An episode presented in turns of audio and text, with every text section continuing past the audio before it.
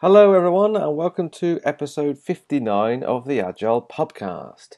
Bit of a different one this time. This was a live pubcast that we recorded from the Other Palace Theatre in London, the night that we went to see The Showstoppers, which is an improvised musical in London. So you have to bear in mind that this was recorded as part of a live YouTube pubcast that Geoff did on his phone. So if you want to see the full video version of this, you can pop over to YouTube now and look for Inspect and Adapt, and you'll find the video there. If you're going to stay with us, you'll look forward to topics such as feature teams, component teams, the comparison between the two, a bit about team values, a bit about technical scrum masters, and some general advice at the end on presentation skills. So, if you're into improv like me, you'll look forward to this episode because it's going to be fun. So, without further ado, let's play the jingle.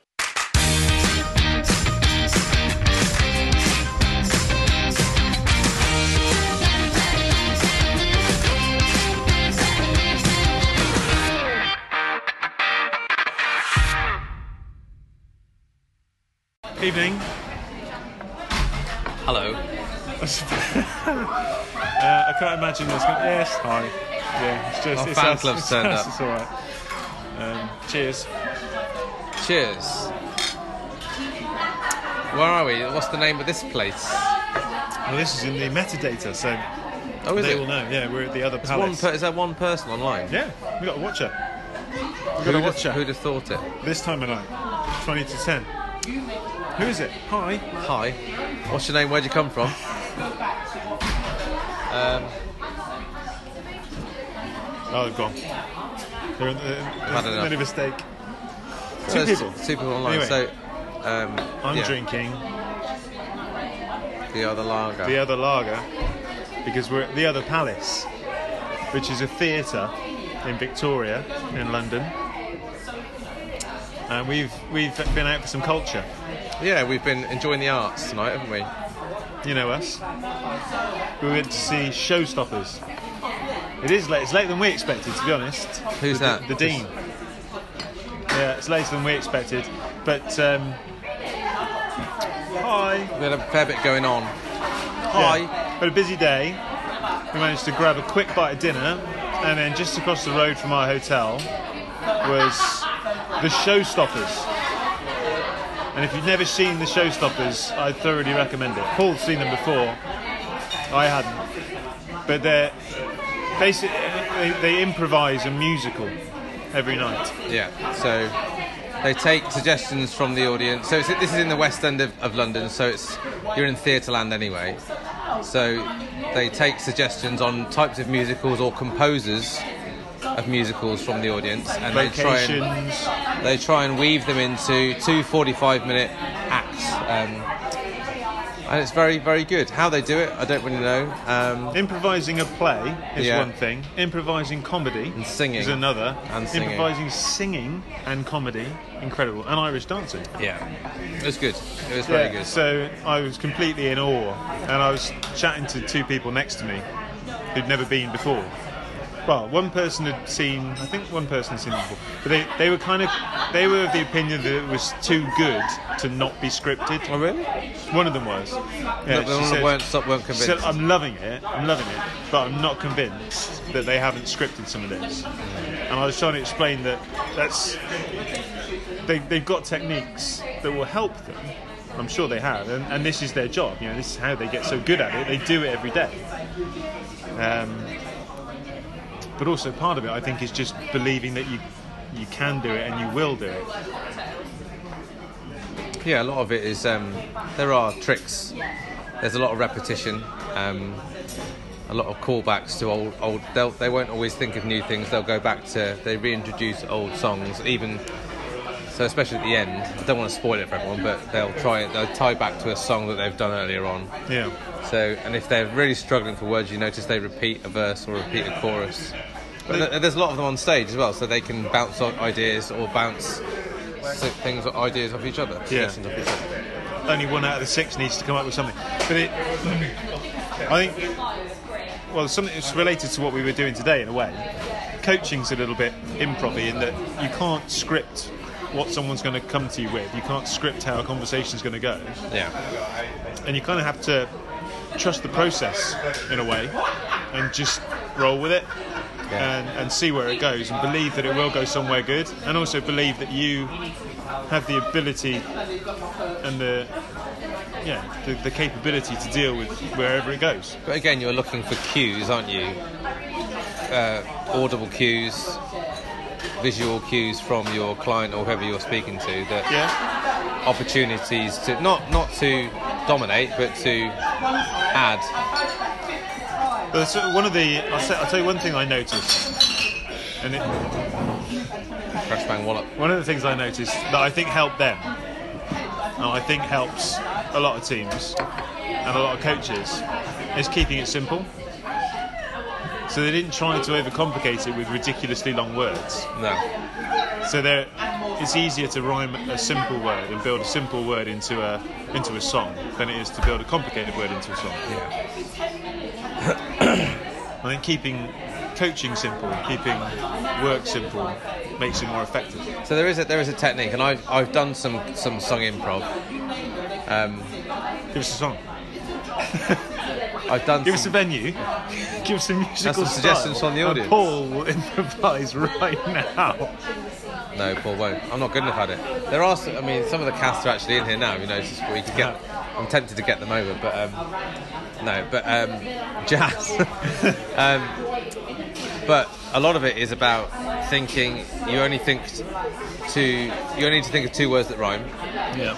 Think of the first word, and then obviously you, you use the first word on your first line. And you just got to think of a word that rhymes for the second, Yeah. for the fourth line. So it is a lot more simple than it than it might appear. A lot of it is is fear. Is people are ruled by looking stupid, looking wrong, and if you get get past the um, the fear of being wrong or stupid, then it doesn't really matter what you say, Yeah. as long as it, you know. There was lines in that that, that probably fell flatter than they would want. Well, going wrong has two two benefits. So first of all, the woman who thought it was too good to not be scripted, I actually joked with her and said, "So what, you actually want them to screw up Yeah, yeah. to But prove people do. that it's real?" People do. Um, and so that helps. That's natural. But also, a lot of the, the the better engagement they got from the audience was when they struggled to find a word that rhymed, or Yeah. they Or they went got over- something wrong. They spilled over each other's words, Yeah. or people enjoy that. The kind of and that that makes people seem normal. Yeah. Like one, one of the characters was too keen to get involved that he realised he was acting out a character and was going to start abusing his own Yeah. position. His own wife. Yeah, yeah. But, um, and that just caused more hilarity yeah. Rather than shame. That's good. So um, yeah, if you are, if any of um, anyone watching this or even watching this on repeat will um, are in London or anywhere near London, the showstopper. We're not on commission for this, by the way, but the showstoppers are here until the 16th of March in the Other Palace Theatre. What street are we on? Do you know? Palace Street? That's guess. Palace Street. That is Palace it's Street. literally by Buckingham Palace. So um, six people online, Geoff. That's probably a record for us. no, this is the time of day to do it. This maybe we didn't ask, didn't we, before what, what time of day people would like to do the live stuff. So, and this was completely kind of un. Uh, howdy, cowboy. That's Corey. Oh, Corey. Is that Corey Bryan? Hi, Corey. I haven't, I haven't said what I'm drinking, by the way. It looks. It is. Um, so this looks like it is like this, Diet Coke, but it's got a drop of vodka in it. Just a drop. It's a it's a drop of vodka in there. Don't know what vodka. I think it's Belvedere vodka. No. Take, Ciroc. all taste all taste the same to me. Ciroc. It was you, all the cricket. Oh dear, is the cricket going badly? Oh dear. Cricket's going badly. Right, so we But talk about some we stuff. We talk some, yeah, some agile stuff. Go on then. Um, give us the topic. We'll improvise. Any yeah any questions from the audience? Come on, we got Robin, we got the Dean, we got Corey. Who else have we got? Wendy's has a good final few of. Give us some. Give me some. Give us an agile topic and a musical style and a We'll sing it. location. I wonder if everybody else can see the comments coming, or it's just us. Component, Component teams, teams. go. Okay. Well, all right then. So, component teams, functional specialists uh, who are excellent at one particular thing. The opposite of what we saw tonight, Yeah. I would say. So, so you've got, but then you've got, you've got um, musicians. So there is a musical element to this. Yes. There was three musical. The the uh, the music was provided. The lighting was provided by a specialist. True. So the things that you can see off stage, those are still things that have to make that work. True. You notice as well. So the narrator, there's a narrator who kind of gives Do you think he was the same narrator every time? You no, they, rotate so I know that they rotate it. So Pippa, who's over there, um, she sometimes on first name terms. Check me out. Um, but no, but other people, so they switch the narrator, but they don't generally switch the musicians. But they have, so the narrator tonight, can't remember his name, but he also was playing the guitar. I don't know if you know, Yeah. he was he was adding accompaniment. So he's still T-shaped. But this is the thing that a lot of people, um, careful what I say, a lot of people, there's a, a common assumption from a lot of the coursework that we, we get around. We ask one of the questions we ask is make an argument between feature teams and component teams. And it seems like the agile answer is feature teams. Yet, yet, still within agile organisations, there could well be a place for component teams Yeah, yeah. and in balance with feature teams. And I think that's actually quite a healthy thing Okay. to have an element of um, kind of technical or expertise for complex area that isn't that perhaps needs a sense of maybe a quicker, a, a shorter cadence to get more um, emergency or, or more tactical fixes done within a complex technical space. Component teams more valuable in the obvious domain, complicated domain rather than complex domain. oh, we're on to a bit of Cynefin now. Um, So I'm not. Yeah, I'm not yeah. putting down that. I'm. s- I'm saying that. If Not it's, sim- if, wouldn't it's- say if you can analyse and you can but it's, it's more of a known area, isn't it? It's more of a known component. So I want to do a value stream map to show what the weight states. Oh, it's disappeared. Can't get it. Oh, oh, we That's can. back. Oh, look at that. I want to do a value stream map to show the weight states between the component teams. Done that before. Any tips? Trying to show what why feature teams are better, in my opinion. So you, you you're running. You want to run an experiment to prove something that you To already believe. To disprove that component teams are, are useful. I think you should run any experiment with an open mind that you might be wrong. But um, running value stream mapping. So for me, there's the, the, the two big differences, or the big difference between the two two states are efficiency and effectiveness. So component teams are very good at being efficient, or should be very good at. They, they are capable of becoming very very efficient. Feature teams probably won't they won't be efficient. There will actually be quite a bit of dead time in feature teams, Yeah. but they will be more effective. They will get more value done rather than be more utilised. And I'm saying between com- uh, complex and complicated. So if you can get, if you can perfect something, if you can work out how to do something the right way and be effective in a somewhat predictable environment, then a component team is probably your better better result. Think it's a relation to definition of done as well. If you've got a if you've got a scrum team that can't get done done, then having a component team to cover the, the aspects of the life cycle that are outside of done is probably the best way to deal with an imperfect scenario. I also wonder whether there's an attraction or um, a repulsion, if that's the right word, opposite of attraction, Yeah. um, for people to work in those teams. I'm a bit disconnected now because I haven't developed for a long time, but I wonder. Well, there are two different types of benefit, I think. And, it, and so you can get a lot of stuff done very quickly and focus if you're in a component team. and get very, very good at something, and you have a bit more certainty, a bit more predictability. But is that an attractive? That's what I'm saying. Is That's that an a- attractive thing to a developer that I can Yeah. see? There's a um, growth of knowledge in a particular area. I can become more um, specialised, yeah, and I can get deeper, and I can get and there's there's a, maybe a reward in that, there's, yeah, and a there- recognition in that, There's, a and there's a kudos. comfort there as well. Yeah. there's a comfort.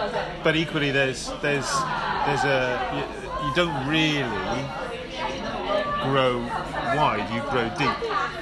And so for people who get bored quite quickly, Yeah, um, feature teams give them exposure to other other areas. yeah, So I think it's a different, and I, I, I, I would be attracted by both of those personally. yeah. At different times, I would I would like to be. I'd like to have something a little bit more predictable and repeatable, um, and work with peers on something and, and, and develop an expertise in something. But I, I do also get bored, and the idea of pitching in and doing something that I'm not an expert at, but I'm able to contribute.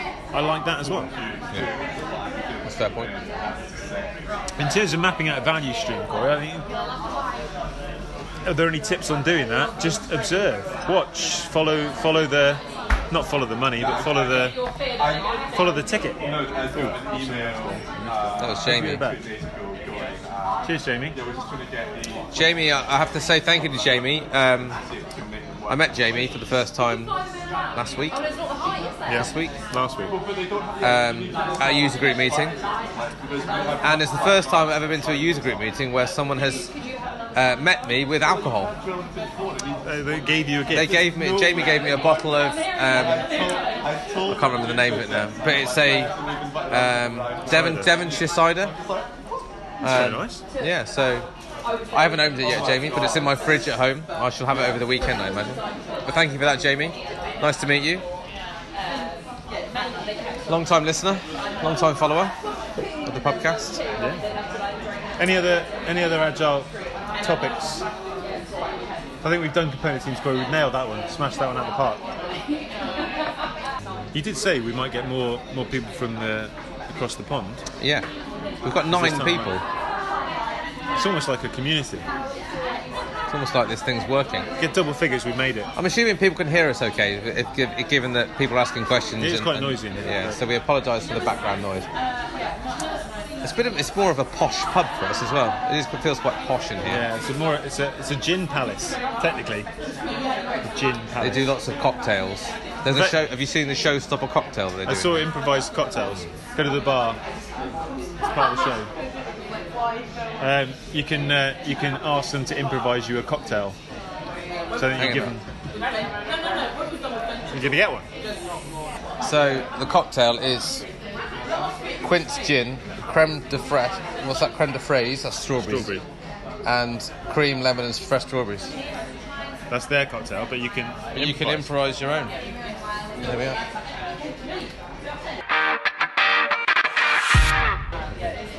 Team agreement is best way of recording what's been agreed. Next level Scrum Master, technical master with coaching certification. All right. So there's two different ones there. Team agreement's best way of recording what's been agreed, and what should the Scrum Master's next level of focus should be around technical competence or coaching competence.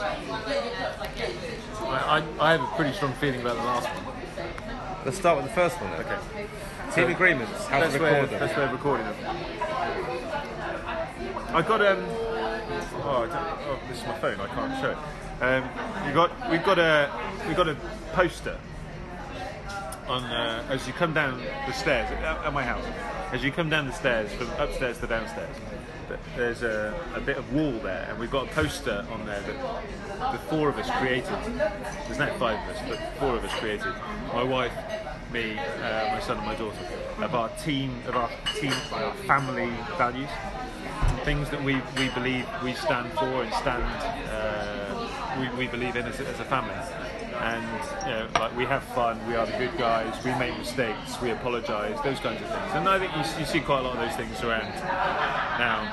Um, but that, that's that's something that we, we all see every day, every time we go Do downstairs. you think you can remember them now? I can remember a lot of them, yeah. Um, and I think that's some, where, however you record them, having them somewhere that you see them regularly Yeah. just burns them into your conscience, if you like, almost subliminally. Uh, I know, where was it? Can't remember, the name, can't remember what company it was now, but they had in the in the toilets, the company toilets, they had around the mirror Yeah. the, the sort of corporate values type thing. Yeah. Um, in terms of capturing them and displaying them, I think that's secondary to the actual formation of them. I think if they're done, yeah, I think if they're done well, reinforced and well facilitated, I think they should be quite memorable. we um, we were doing doing something today around team values, and one of the things that we pushed pushed the, the group to do today was to really make them specific. So we started off with, with the conversation about you know what as a team what do you believe in what do you stand for what kind of team do you want to be? Um, and then we asked them to say well how will you know you're actually living those values or not? What are you actually prepared to commit to doing at a behavioural level to put those values into practice um, and we asked them to create statements that said, you know, we commit to X, Y, Z. And the response was that was that was a big thing for them. That was quite difficult for them to do, um, but quite powerful. Even if those commitments are relatively superficial, it's, it's, it's bringing it home that they actually have to do something. Yeah. And the other, um, the interesting thing is, is when you call people out on them. Yeah. That's probably when they become more real. Because it's easy to, to write them down, say them once, and, and then never look at them again. But if they're, if they are specific enough that not easy to be broken, but they're you can you can identify them. Because you've done uh, it's on a different kind of um, forum, but you've asked to be called. You've asked. I remember you did this. You asked, "Call me out when I do this." It's almost like giving everyone permission to say, "If I do this, call me out on it." And if it happens, then all of a sudden everyone goes, "Oh, okay." Or it can like in a, in a team meeting, if people are using the laptops, and I'll say, "Can you turn it? Can you turn your laptop laptop off? Laptop off, please." It's like that's all. That's the reminding people of that. That's actually something we agreed to here. But then how that person reacts to it Yeah. is key. Because when somebody, if I've, if I've asked to be called out on not doing something or I'm doing something that I said I didn't want to do, and my response is defensive, or I sort of make an excuse for it, Yeah. or I make the person who's called me out on it feel awkward or guilty, then it's less likely to happen again. So I really try and make a point of thanking that person, not only for, for going out of their way and doing what is probably uncomfortable for them, no one really likes doing it, um, but also for what it what it allows me to do to correct my behaviour and, and adopt a different behaviour. Then that's more likely to happen again. So, long way around. If you can make it visible, brilliant. If you can put it in a format that people take notice of, brilliant. Um, but Make more it importantly memorable. That, yeah, making it memorable, and and the more specific and actionable, and, and just repetition, just almost daily assessing how are we doing with these things. And even if you have managed to do those behaviours or meet those commitments or live those values, just find one example of where you could have done it a little bit more. Because that then just makes it okay. It normalises the idea of imperfection and it normalises the idea of continuous improvement. Second question. Technical or, or coaching. No, where you stand. Yeah, so you go. I'll, so I'll play devil's advocate on this one because I know where you're going to So I'll, I'll, I'll fight the corner here on technical. Um, let's debate this.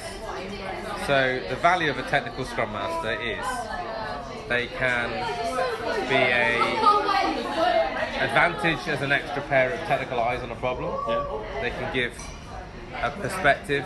They can maybe give a more um, systems thinking look at a, at a problem and understand it from a technical standpoint. In Nokia, certainly, when I worked at Nokia, there was a, a kudos and a kind of a go-to person as a Scrum Master. Technically, had an awareness of. So the production system went down. There were Scrum Masters that I worked with. This was not me, by the way. Scrum Masters I worked with that would be able to nail. Well, could it be? It would be probably this, this, this, this, or this. And those are the people that are attracted to problems because they generally would be able to discover something quite, you know, analyse, problem solve, fault check quite quickly. That's an advantage. Yeah. Having a more global view of, of the of the problem rather than an individual view of the, of the solution. Okay. I think if you offered me the choice, the opportunity to have technical knowledge, would I take it?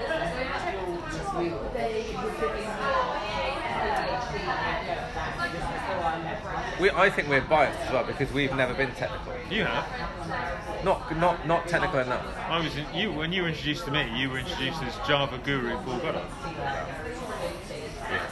Um, but but no, we've never been. I, I know some very good, very good Scrum Masters who were very technical and had a level of respect Yep. that I would never have got from their team because they could they could talk on a level technically with their Scrum Yeah. I'm, I'm, I'm really, I'm internally struggling with this. If I, if I could push a button and I could give myself technical skills and knowledge, would I do it? But you're not interested by technical things. Well, no, because I don't do it. But I, I, I quite enjoyed it when I did. So years and years ago, I went on a SQL Server course in Visual, but I quite enjoyed it. You can write SQL statements. Yeah, I. I, I did, I did, I did a few now and again. Select all from. Yeah, I did that. Select statements. That's about what I remember. But I, I quite enjoyed it. Select star.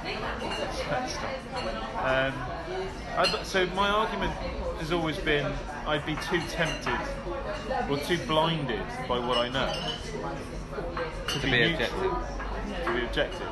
And I think my my naivety, my lack of knowledge, I consider that to be a help. But is that my cognitive bias kicking in and, and justifying my my ignorance? I don't know. I'd, I'd really like to think that I could have that knowledge and still be neutral.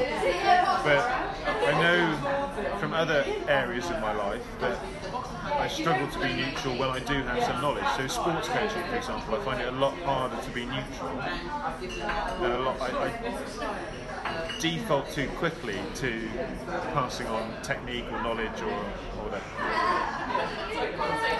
Robin says technical technical knowledge can be useful if you know when when you are wearing an SM hat. It's gone. Ah ah. Um, it's. When you are wearing a technical hat, an SM hat, and when you are not, ensuring that a semi-rose servant leader. Yeah, true. I'd love to be able to do that. I think. I just don't trust myself enough. I, I, Maybe I it's think a it would physical. Maybe it's a, a, a physical hat you could wear. You know, say, look, do you want me to? And he asked the team the question: Do you want the, Do you want me to answer this from a technical viewpoint or from a neutral Scrum Master viewpoint? Missed that. That was another comment. This is good. We've got loads of comments, Geoff. Yeah, you can ask stupid questions without fear or favour. I, I, that's what I believe that you can you can actually be obviously ignorant. I'm not faking my lack of knowledge. No, I know. But I think again, again, to bring back to Nokia as an example, there was a. If, you, if I was to summarise this as a facial expression, if I if I came across as stupid or naive, there'd be a not everyone, but there'd be a, a kind of a kind of I'll do, I'll do that better. So that kind of response that that's just, what, what, we're slow, you're slowing us down, that type of thing, and but again, let, How was that when you lends, itself back to what we were talking about today about our desire to solve solutions fast. So I think it does fuel that need. An extra problem solver, technically, could solve a technical, complicated problem faster. A technical, a tech- you know, get more engineers around the problem because there is a solution. We just need an extra pair of hands to, to, to produce it. Yeah.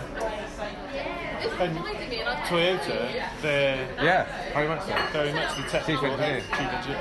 Um, I always had a I always had a problem with that. But they labelled that was the chief engineer was, was basically the Scrum Master role, a tech, like a, a guru.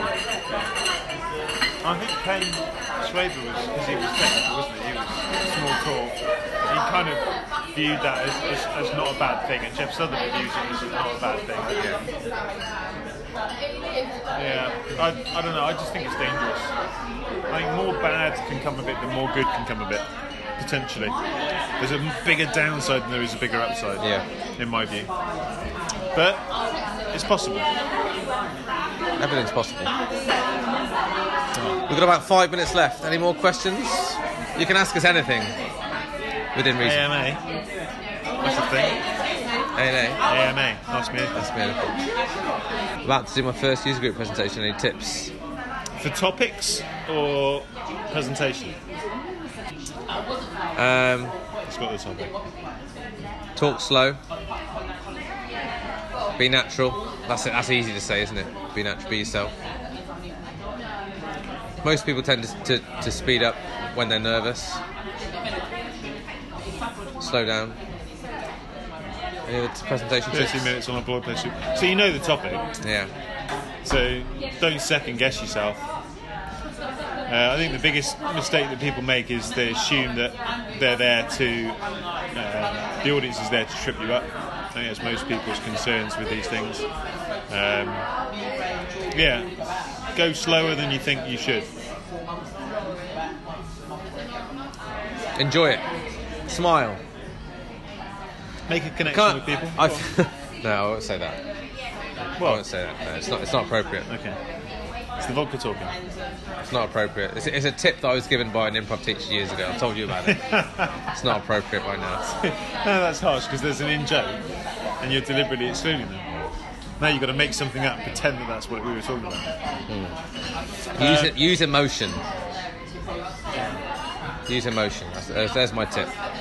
Yeah, I, so I'm a big fan of, um, at the moment, this uh, big thing at the moment for me is positive affirmations. So imagine, not necessarily imagine, but repeat all the things that are positive about what you're doing. So tell yourself regularly that you know the topic, Yeah. um, that people don't want you to fail. No. all the things that you can think of that are true and also helpful, list them out and just repeat them to yourself regularly. Um, practice breathing.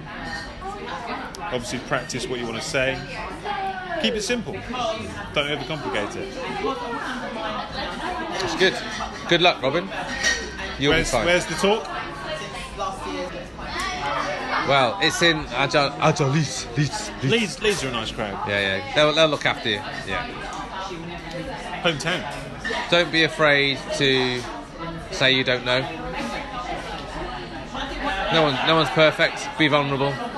Be yourself. Be natural. Enjoy it. Yeah. Set yourself some realistic.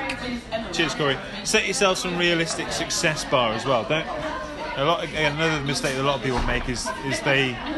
It's not a conscious thing, but they they assume that their presentation has to be perfect. Their talk has to be perfect.